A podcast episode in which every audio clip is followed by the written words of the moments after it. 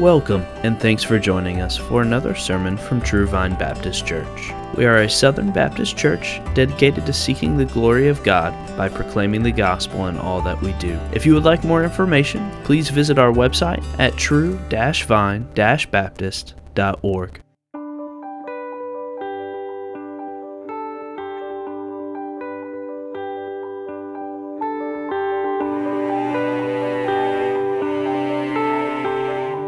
gets glory that he should be getting. Um, this past Wednesday night, we had a, a, church business meeting. It was a real good church business meeting. Um, first, kind of as a little parenthesis, we actually had some visitors um, who came Wednesday night that had never come to church before, and they stuck around and uh, observed the meeting. And uh, I think visitors observing a church family conducting business with love and respect and humility is a real good witness. Um, that, that's not the main thing I want to say, but I think that was a helpful side note. But, but the main thing uh, I wanted to say is, what God has done has been a, a, a, tremendous answer to very specific prayers we've lifted up. And so I, I, know not everybody was there at the meeting, and I want to make sure we, we see some of the things that's happened there. In the course of the whole building project, you know, there's various parts that are kind of complex. And one of those was how do we sell this building and then make a transition to the next? You know, we needed to sell this building. That's not a guarantee uh, we needed to get a good price. That's not a guarantee. And then a part that was really stressing me out um, was we got to transition from here into the next building, and there would really be nice if there was a seamless kind of transition so we didn't have to like go back to the basement of the bank and have seven services on a weekend to make sure we all fit in there. Um, so, how, how do you make all of that stuff happen? And so, you've probably figured out by now um, your leaders do not always know what to do. Um, when we don't know what to do, we pray.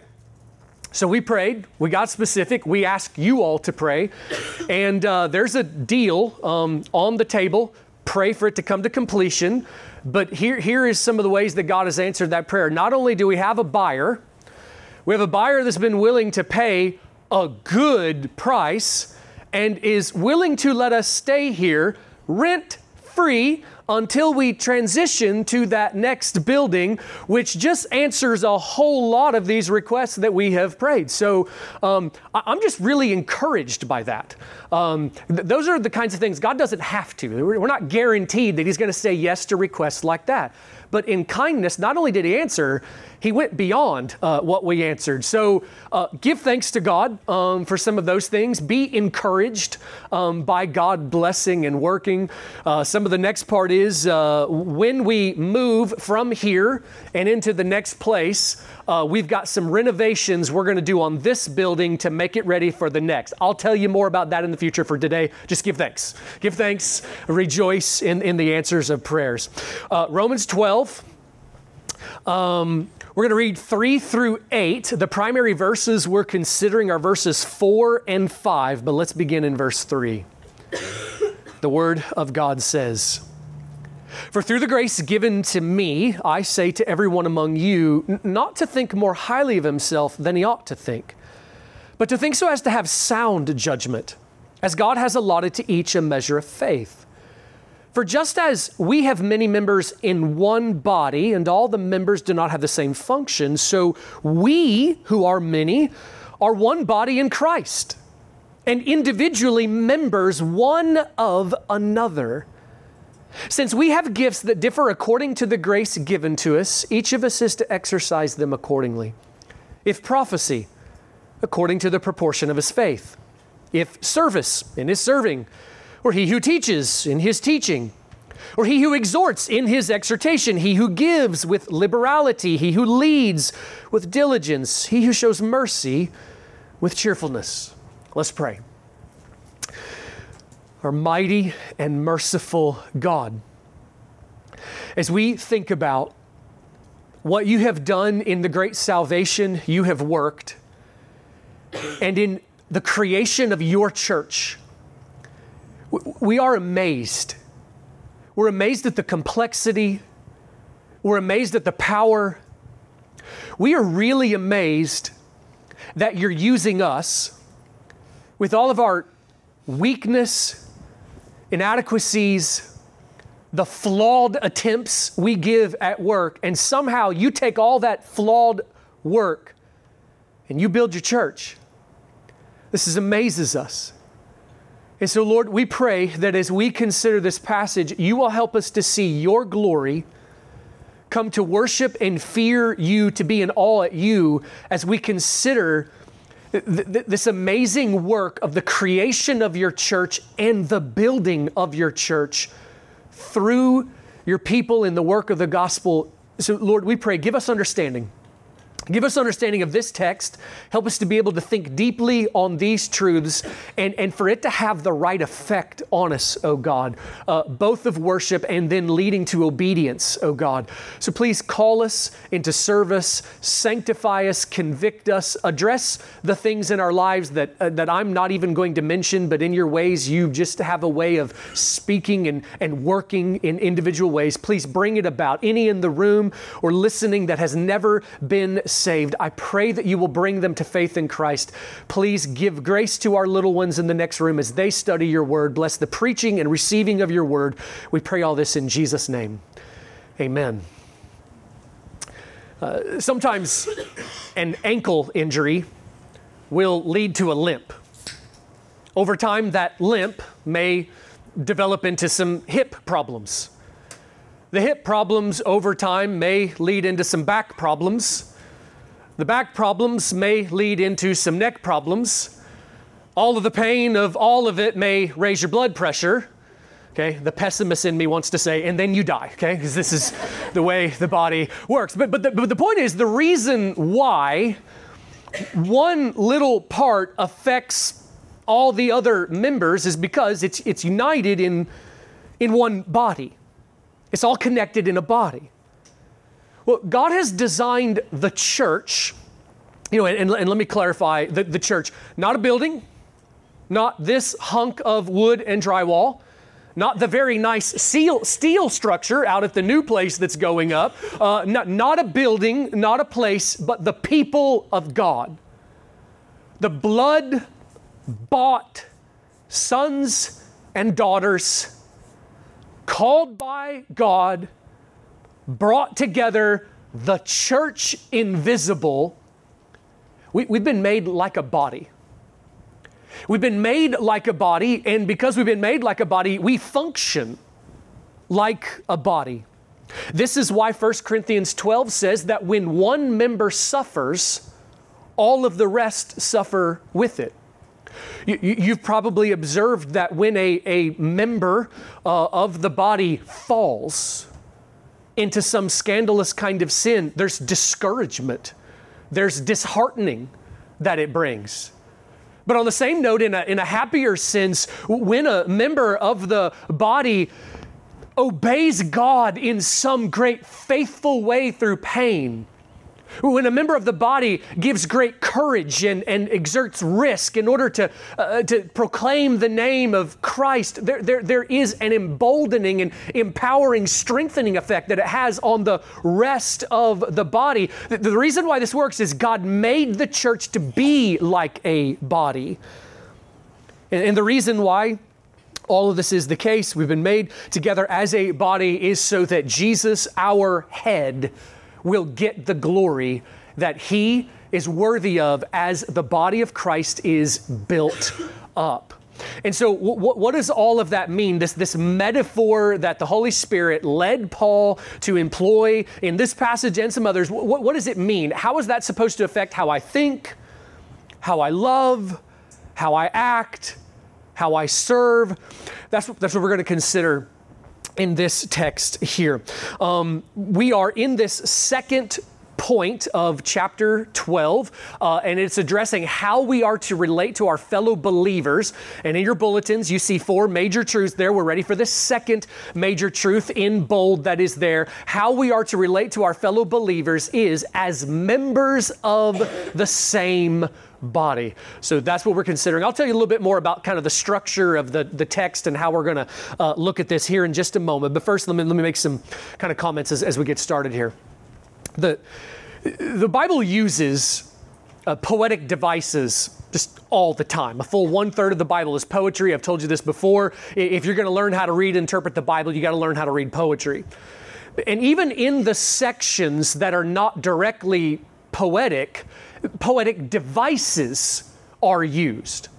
And, and, Paul, here in this passage, he is using a poetic device. Uh, Paul, who, by the way, um, of all the biblical writers, is maybe the least poetic of all of the writers, he does still use the poetic device of illustrations, metaphors, and, and parables. And what he uses here is a metaphor.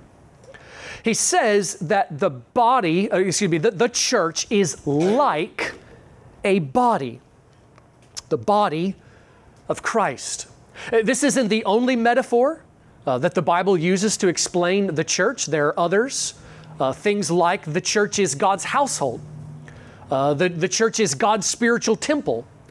We are a field, we are a city, etc. Every single one of these metaphors is meant to teach another dimension of what the church is uh, and, and, how we're supposed to function.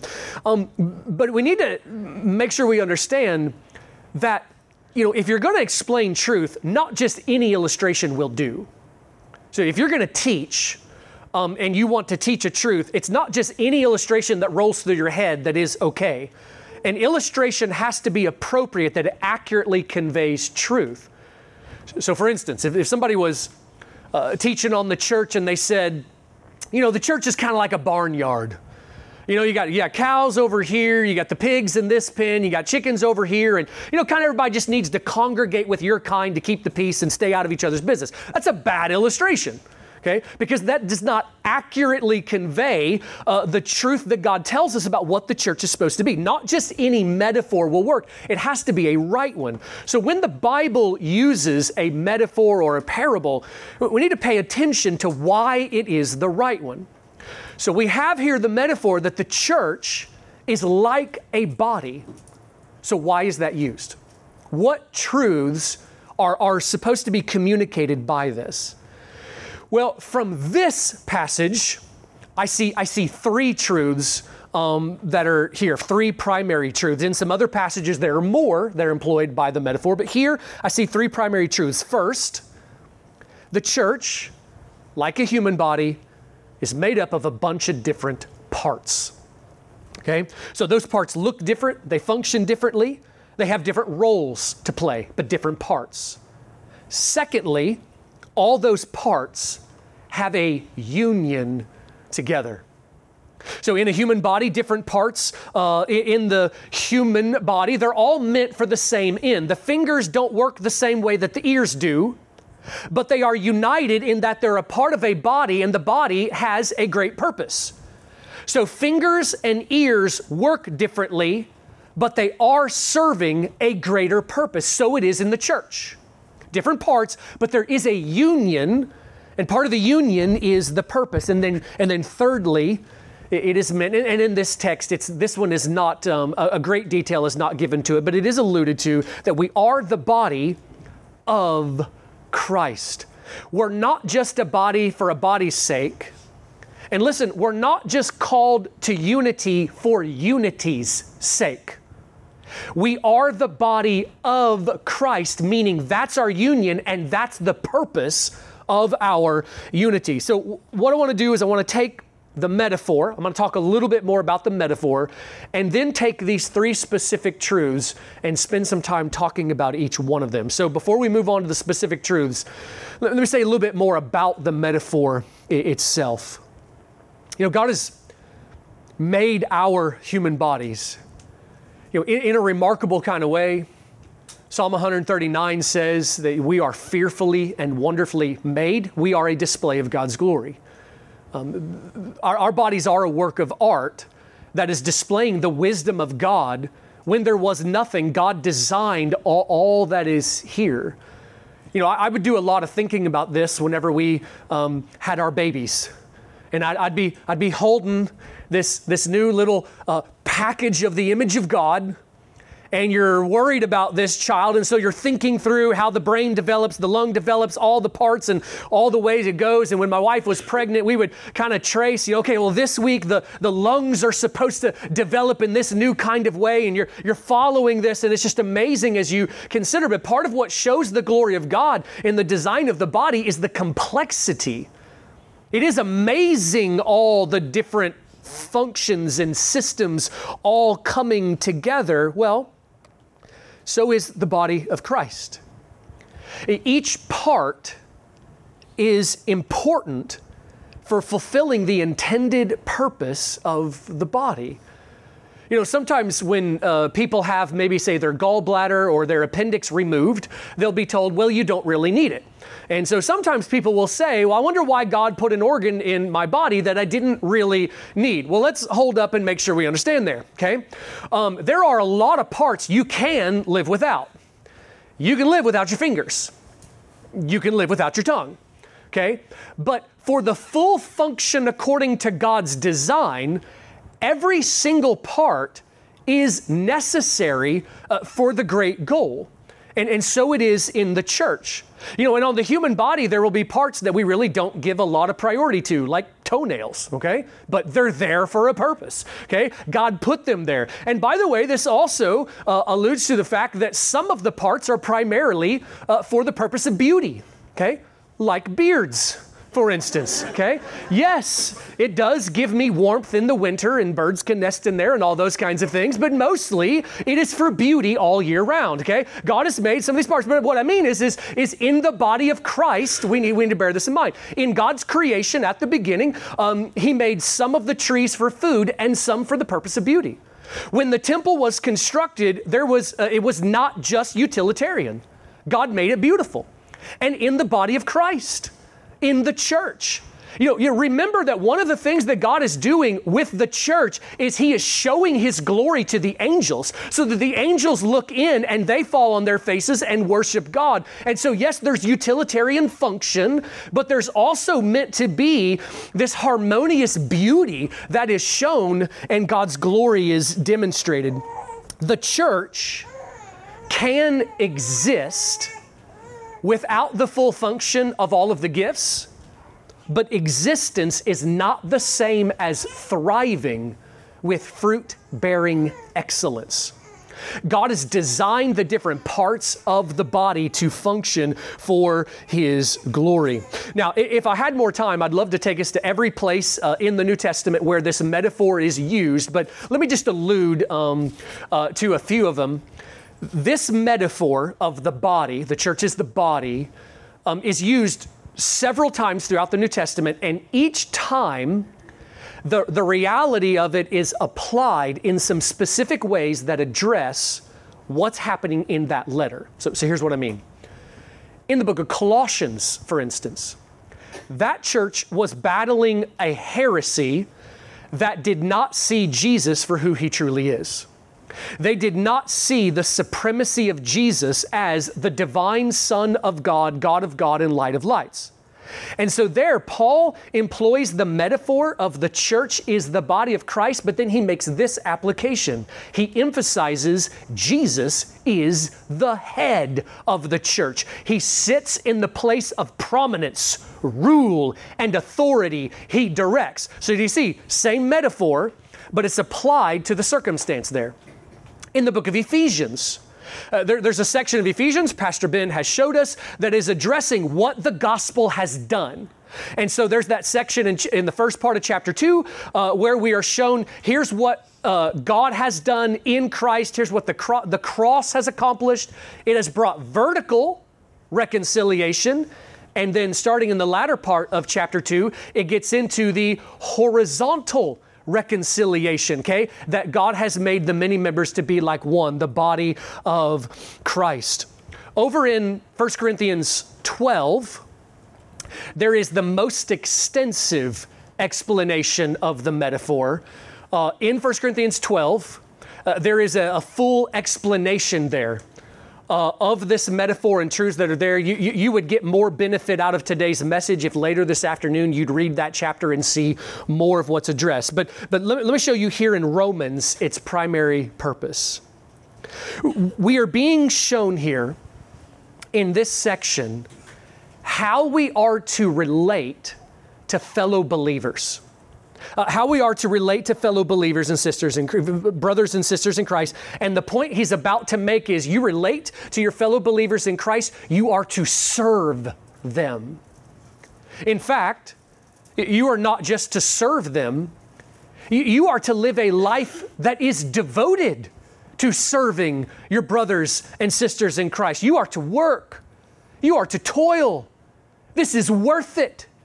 You are to labor with eagerness and excellence for the building up of the church. But before he says that, he tells us verses 4 and 5 which actually adds some weight and power to the instruction he's about to give. So you can see he could have just skipped right to verse 6 to start to tell us what to do.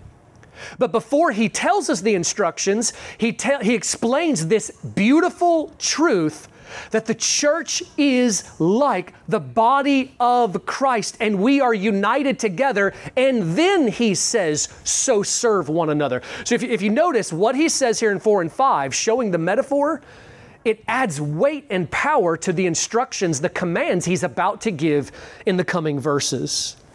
So there's the metaphor. Now let, us spend some time talking through these, these three truths that I said are, are mentioned in the text. So here is the first the church is composed of many different parts. By God's design, not all Christians are alike. Not all Christians are exactly the same. Now, one distinction that I want to make sure that I'm pointing out here is when I say Christians, I am referring to true Christians. There is a difference between someone who is truly a Christian, who is truly right with God because they have placed their faith in the Lord Jesus to be saved, they have been justified, forgiven of their sins. There's a difference between that and then someone who calls themselves a Christian, but as James says, they are deluded. So we, we need to make clear here that as we are talking about the church, we are talking about the true church and not every group of people that calls themselves a church is a true church. And we're talking about true Christians. But not all Christians are the same.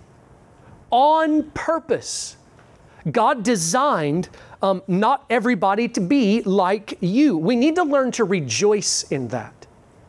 We need to learn to be able to see God's glory uh, in the complexity of how He designed the church. You know, sometimes in some immaturity, we can kind of get to thinking more highly of ourselves than we ought to think, and we can kind of look around and be like, you know, more people should just be like me.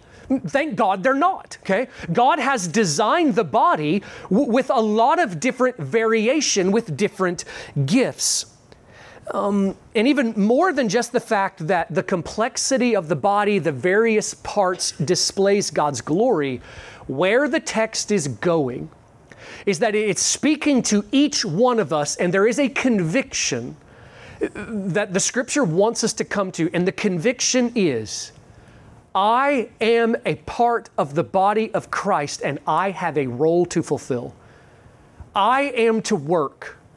There, there is some function that God wants me to fulfill. I need to figure out what that is, and I need to begin to give effort into the ways that He has designed me. L- listen, the body of Christ limps if one of the legs will not participate. The body of Christ suffers when some of the parts will not engage in work. The church is designed to flourish when everybody, every part is fulfilling the ways that God has designed us. Now, um, you know that we see from time to time that what has become sort of the customary uh, model uh, of church in America, where the, the pastor or a staff of professionals, everybody thinks of them as those are the people who minister, and it's everybody else's job to show up, receive, and then go home, that is entirely unbiblical. It's entirely unbiblical. It is not God's design. The language of the New Testament, places like Ephesians 4, is that um, some of the body parts' job is to speak, some of the body parts' job is to lead. Those who speak and lead have the role and function of equipping all of the other members, equipping and training so that all of the believers are fulfilling the work of ministry. That is just straight out of Ephesians 4. And so the way it's designed to be is that it's not just like two ministers uh, of the gospel, or you think of, you know, whatever, every leader, like 10 ministers of the gospel. No, it's supposed to be 150. It's supposed to be 150 ministers of the gospel that is happening here. And, and we even need we need it all. We even need things like, you know, every personality level that God creates. We need things like younger families making babies and raising babies. Yay, team, we are doing well with that. Okay?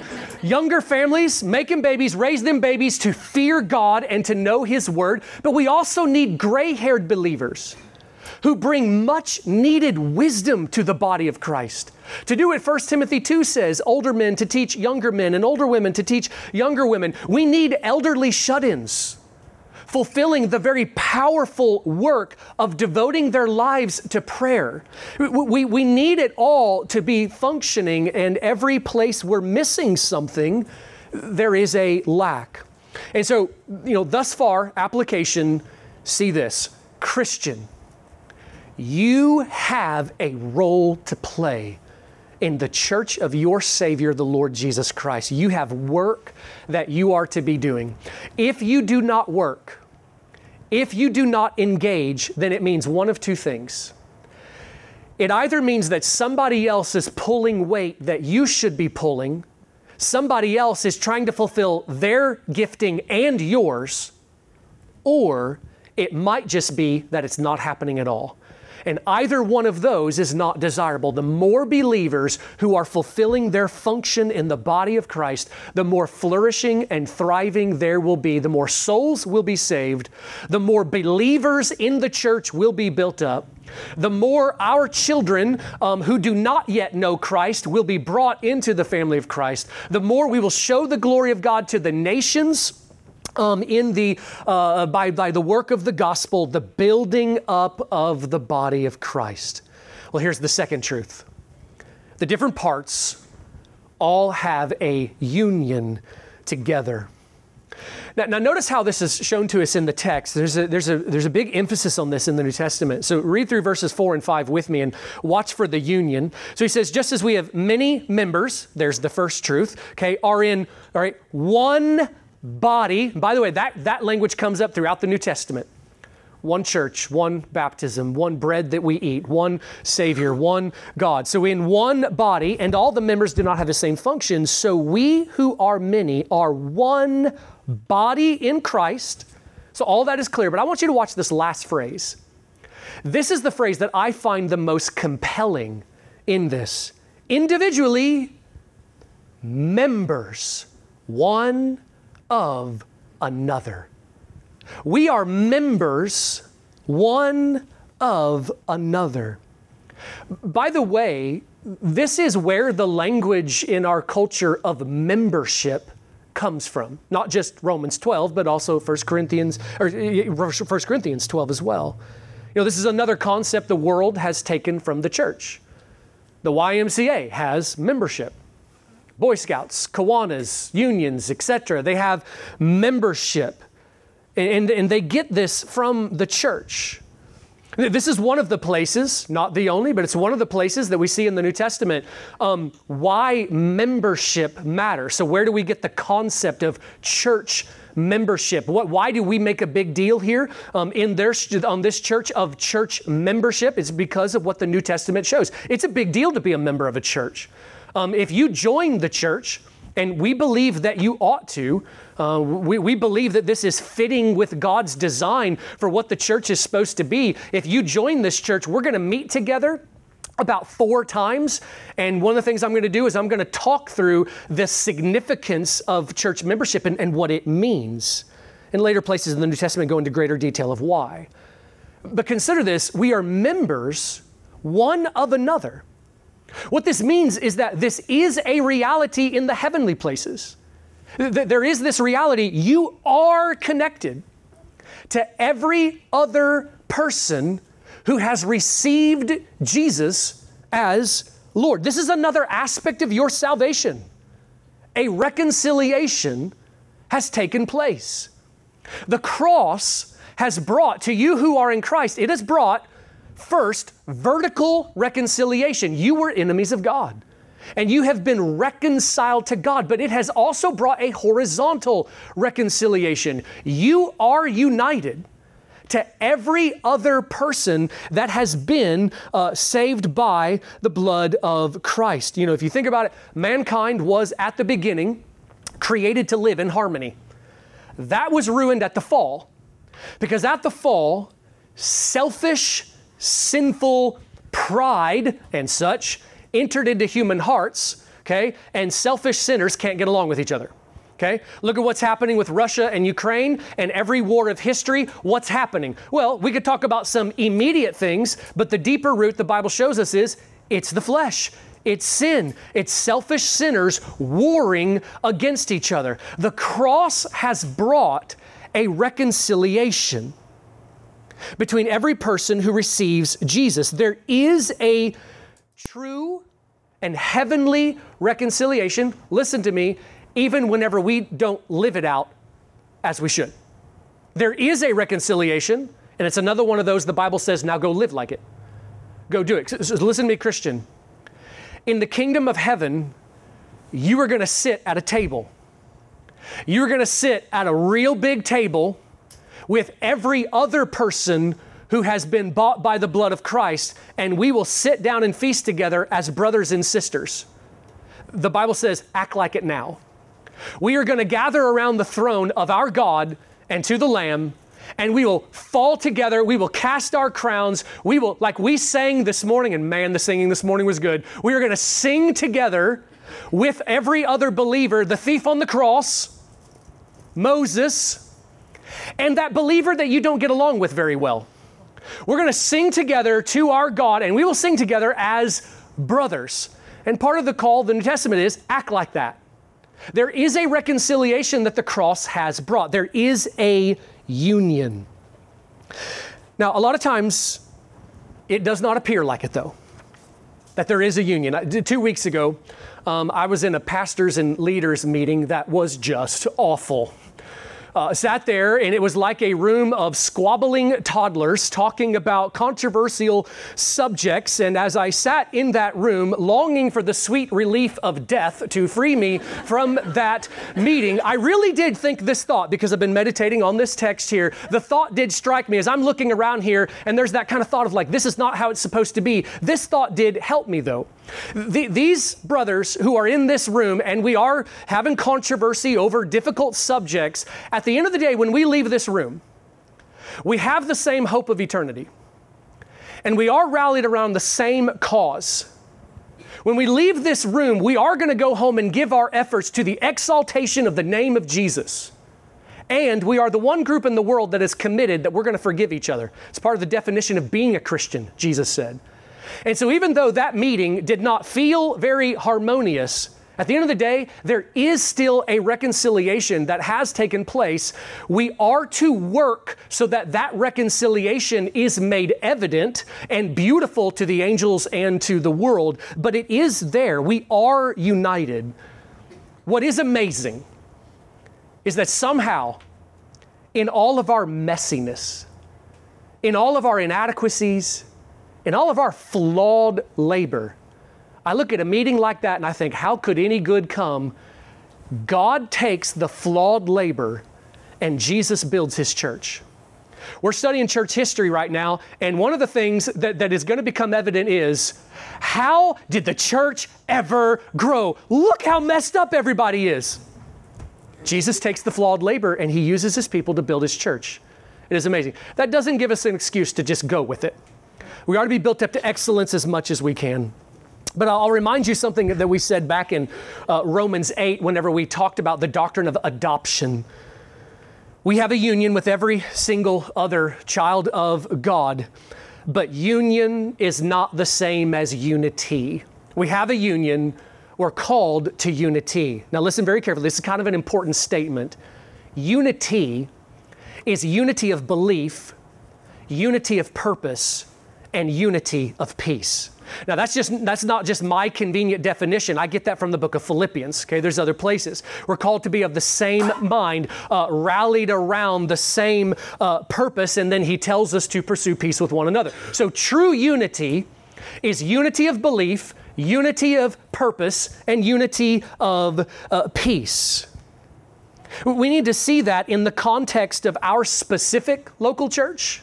You know, so we have a local church family here, and this is where all of that is most visible. All the body parts and the union and pursuing unity. This is where we do that most of the time on a regular basis. But I also want you to see this. There is a way we are to pursue unity in the broader um, body of Christ outside of just these walls. And I think we can see some of that in this text here. So, when Paul wrote to various churches, when Paul wrote the letter to the Corinthians, he wrote to a church that he planted and he had an intimate connection with those believers. He, he provided the leadership and instruction of an apostle. When Paul wrote to the Philippian Christians, he wrote to a church that he did not plant, but he had met them and he provided the leadership of of an apostle. When Paul wrote to the Roman Christians, these are Christians Paul had never even seen their faces before. He had never met them. And yet, how does he speak? We are the body of Christ and we are individually members one of another. And so it's just, you probably already knew this, but it is emphasizing the fact that we have a connection to every other, and we are to pursue unity with the rest of the body of Christ. So we're joined in a family, but there's also a way that this whole body parts thing fits in a broader way. You know, you, will notice that sometimes churches, an individual church unit, will serve the kingdom of God in a way that kind of their way, their wheelhouse, it's different than another church. And even some of that is designed by God. You know, I, I think that faithful Presbyterians, and I'm, I'm emphasizing gospel faithful Presbyterians, in general do a better job at uh, teaching, instruction, and Christian education than Baptists do in general.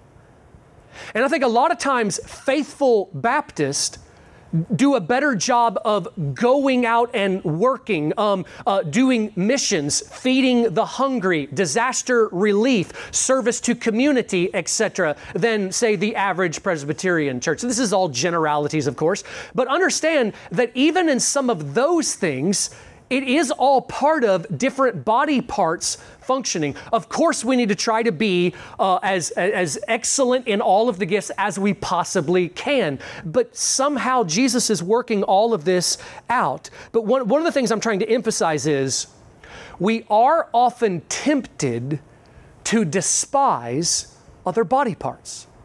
We're tempted to despise other gifts because sometimes in immaturity, I only see my own and I think mine's the best and everybody should be like me. And instead, we should see there is something glorious here in all of the ways that God has designed this. Now, let me, let me draw. Let me draw a couple more principles out of this the concept of the union and how God's designed it. Uh, Christian, you know, let me, let me make clear you and I may not have contempt for a brother in Christ. We may not have contempt. We will disagree with Christians. And there is a, there is a uh, function that we have of correcting errors. But disagreement is not to be done with uh, despising them in our hearts. There is a way that we are to disagree and even correct, and sometimes we have to disagree vehemently, but we are not to have contempt in our heart for other believers. So that goes for other denominations. You know, if we determine, you know, if we if we uh, say this this is true believers in Christ, we do not have the right to despise them. Okay, First John two eleven, the one who hates his brother is in the darkness and walks in darkness uh, several other times in that one book, he emphasizes that right there. By, by the way, this includes um, the, the, the whole discussion of the weaker believers, the weaker brethren. Um, in chapter 14, where we're coming up to, I've had some light bulb moments of some of the things that God teaches there, and it's it's been helping me see some things and adjust some of the ways that I've been uh, operating. One of the things, one of the big subjects there in chapter 14 is how we are to serve and minister to the weaker believers. And one of the things that comes out there is we're not to have contempt for them. That we are to serve and minister to them in humility, in gentleness, and in care. You know, there's a time we got to be hard nosed, like Jesus did towards the Pharisees. And then there's a time, there are times we need to be gentle. And then there's times of all the variation. But it takes discernment to know when I'm supposed to be hard nosed and when I'm supposed to be gentle, and we ought not get those confused. That thought has been bringing me some conviction of some ways that I've gotten those confused in the past. But we are to serve one another. Before I get too far off subject, let me bring us back here. We have a union. And, and by the way, if you think of this, if unity, if true unity is unity of belief, unity of purpose, and unity of peace, then that means that when we engage in the work of correcting errors, sometimes people say you should just leave that doctrine alone and just pursue unity. No, don't you see? That is pursuing unity. If we are looking to correct error, we are addressing unity as we study church history in Sunday school. A big part of church history is studying the church battling heresy, the church battling error. There's a wrong way of thinking that says, you ought to just leave some of those things alone, alone for the sake of peace and unity. No, that is the church working for unity. But hear this part as well clearly. We do have to do it in the right kind of way. We do have to do it in the right kind of way. We are called to humility, uh, gentleness in the appropriate kinds of times, and for it to be done in love. But you've probably seen this within the church and in broader ways. A lot of times there is tension between different body parts, between different gifts of the Spirit. You know, another oversimplification and one that we can see that happens sometimes between churches, but even within a, a single church. There are some believers who are gifted with theological discernment. You know, they study the Bible hard. Uh, they know about heresies. Uh, they, they, they, are uh, they're well versed. Uh, they, they are able to teach and warn the church about errors in doctrines and such. Thank God. And sometimes there's another group of Christians, and their primary gifting is that they are, you know, just really kind-hearted servants they're always looking for ways to try to uh, work to serve other people, uh, real, real patient and humble at times. They're baking meals for people, they're sending cards. And you've probably noticed that sometimes, sometimes, it's not the way it's supposed to be, but sometimes this group and this group have some tension towards one another. And it's sometimes the theologically discerning uh, look at the kind hearted servants and they think, you know, you, you, need to be studying your Bible more. You know, why, why, why aren't you more in the know? And the kind hearted servants are looking at the theologically discerning and saying, why don't you get off your chair and go do something? We need to understand that there is a way that God has designed this for the full function. Now, don't misunderstand. The kind hearted servants need to be reading their Bibles. The theologically discerning need to be giving effort. But when in what you flourish in, what you're good at, what you're talented in, this is designed by God. And the two groups need to spend time with each other, rubbing off on each other. You'll also notice that sometimes a church will become defined by maybe one gift or another. So, to oversimplify, sometimes there are churches that just become defined by theological discernment and study, and they don't do much. And then another church will be defined by uh, a kind hearted, winsome kind of attraction to the community, but they are, are very unguarded and undiscerning in theological things. What we want to happen is for to build churches where all of the gifts are flourishing and to see that each part is contributing something. You know, and, and so when it comes to like the theologically discerning, they are often the guards for others in the church that are not as well versed and who are struggling to understand heresies and dangers and errors. We need to be able to see one another's gifts and the weakness that comes with the gift, because this is oftentimes the case. and not despise them, but see, I'm to fill in the gaps. So, this gift right here has some ways they struggle. We need to try to fill in the gap for where there is a weakness that comes along with the strength. And all of us seek to be growing and appreciating the gifts that God has given. And by the way, a connected thought with this the true test of a church's fellowship and unity is, is whether or not you will fellowship with others who are not just like you and who maybe your personality doesn't immediately jive with. You know, if younger believers will only fellowship with other younger believers, if older believers will only fellowship with older believers, if the theologically discerning will only fellowship with like-minded, if the if the kind-hearted servants only fellowship with themselves and they look at everybody else and there's with disgust and there are factions, that's not true unity, even though you may have some really good friendships in the church. True fellowship and true unity is when we are willing to fellowship with people that maybe I don't immediately connect with, and it takes a little bit of work to overlook some things. You know, churches can be some hard nuts to crack when, when it comes to new believers and new visitors. You know, and, and one of the reasons why is because you know, I, I, love the fact here that you know when when service is over, you know, we know we ain't getting out of here for 45 minutes to an hour. I love it okay? Because deep friendships get built. That is wonderful. I encourage you to invest more time into deep friendships with people that you really connect with because you need that.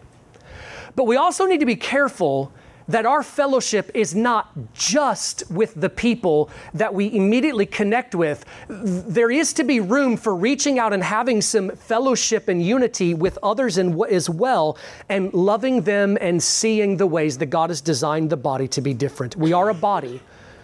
So love and appreciate the various parts that God has made.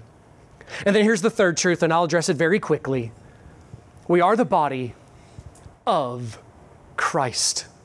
We're not just a people who are called to unity just for unity's sake. I'm going to tell you, it never works. When a group tries to have unity just to be unified, it never works. Okay, because true unity is unity of belief, unity of purpose, and a unity of peace. You know, the world around us these days never stops talking about racial reconciliation. And they're always given this call you know, to unity, to unity, to unity. And, and, and listen to me very carefully. I want that unity. But you need to understand the only way it's going to happen is through the gospel. Because unity, just for unity's sake, it's never going to work. It doesn't actually happen.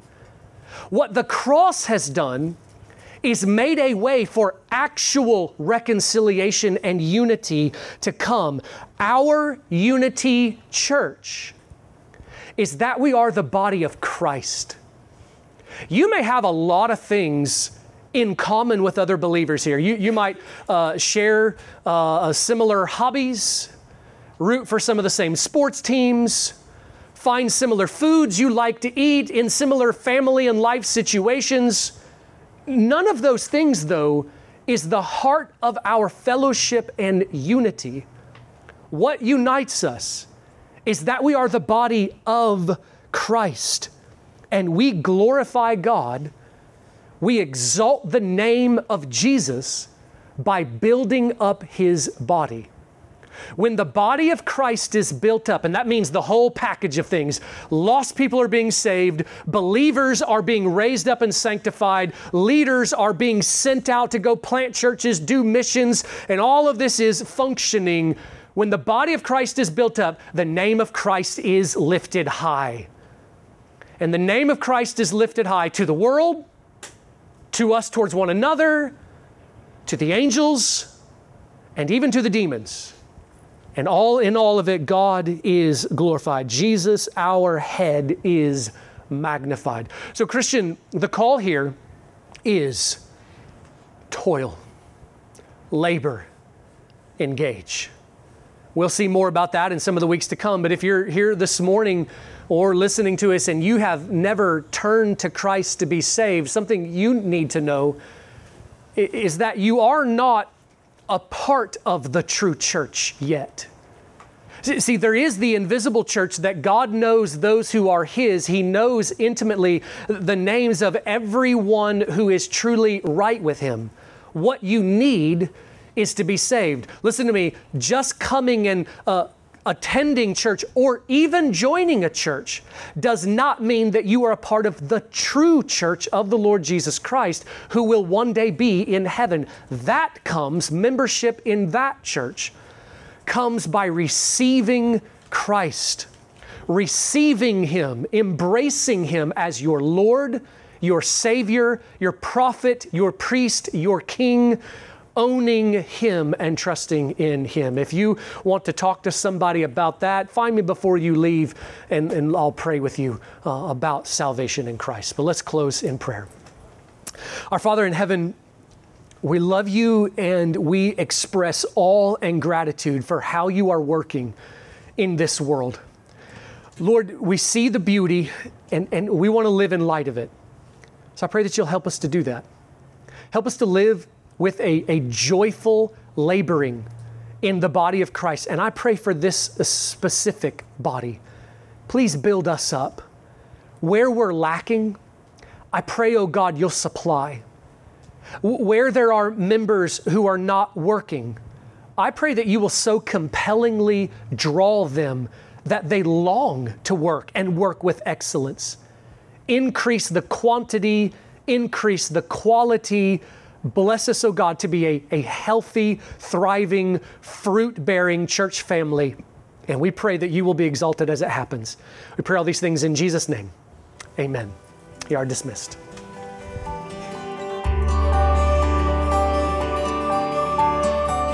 Thanks for listening, and we hope you enjoyed this week's message.